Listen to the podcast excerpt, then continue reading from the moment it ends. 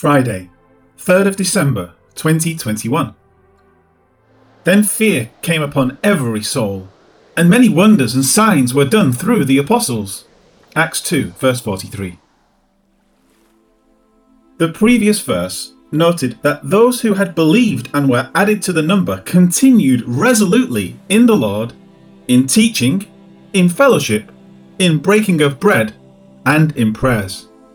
With that noted, a word about those who had witnessed these things is given, saying, Then fear came upon every soul.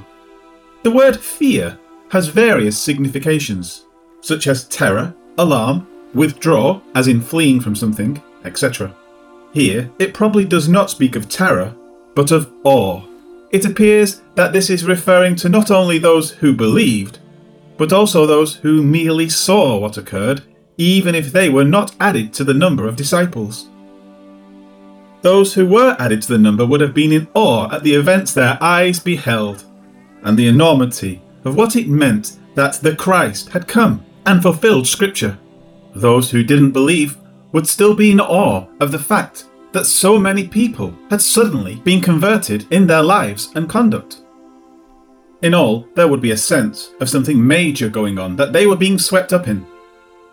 Those inside would want to grow. Those outside would want to know. And one of the major reasons for the intensity of the awe is connected to the next words, saying, And many wonders and signs were done through the apostles. The words here are teras and semeion. The teras, or wonder, is something that is done in order to bring about a reaction from those who see it. The effect upon those who witness it is intended to bring about a change in them. A wonder is a thing that is evident in itself.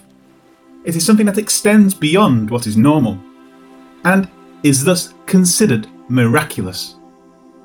When it is done, it is to be attributed to the Lord because there is no other explanation for it to occur. The semeion, or sign, is a sign, a miracle, a token, and so on. It generally is given to authenticate, corroborate, or confirm a person or a matter. Whereas a wonder is the thing itself, the sign stands for, testifies to, or points to something else. A simple example of a sign would be the blood of the Passover applied to the doorposts of a house. It is a sign. Jesus' miracles, at times, are noted as signs. Though they may be miraculous, like the changing of water to wine, they are signs that were given to authenticate him as the Messiah, and his ministry as approved by God.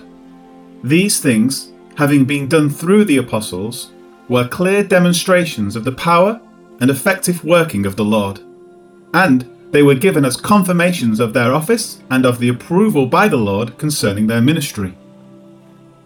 The important thing, however, is that everything done by them and through them was ascribed not to their own abilities or capabilities, but to the effectual working of the Lord through them.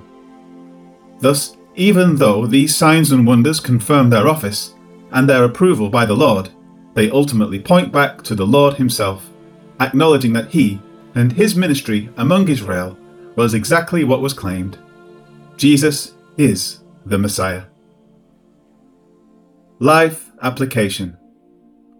Despite it being as common as coins in a slot machine among churches and individuals in the church today, the claim that people are still exhibiting signs and wonders is both unnecessary and contradictory to the word itself. It is the apostles who had this power.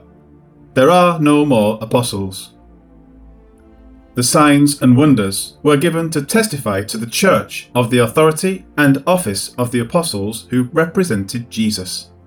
The Bible now does this. Those in the church are to walk by faith, not by sight. 2 Corinthians 5, verse 7. If we are expecting signs and wonders, we are not adhering to this precept, and so on. The purpose of the Bible is to be a witness to the workings of God in Christ. As it is given by the Holy Spirit, and as we are to accept it as such after doing our personal evaluation of it, then what do we need signs and wonders for? They are completely superfluous to our walk. This does not mean that we should not pray for or hope for healing. we are specifically told to do so. But we are not to expect it or claim it. That is presumptuous. Should our prayers be answered, we should give God the glory for what has occurred.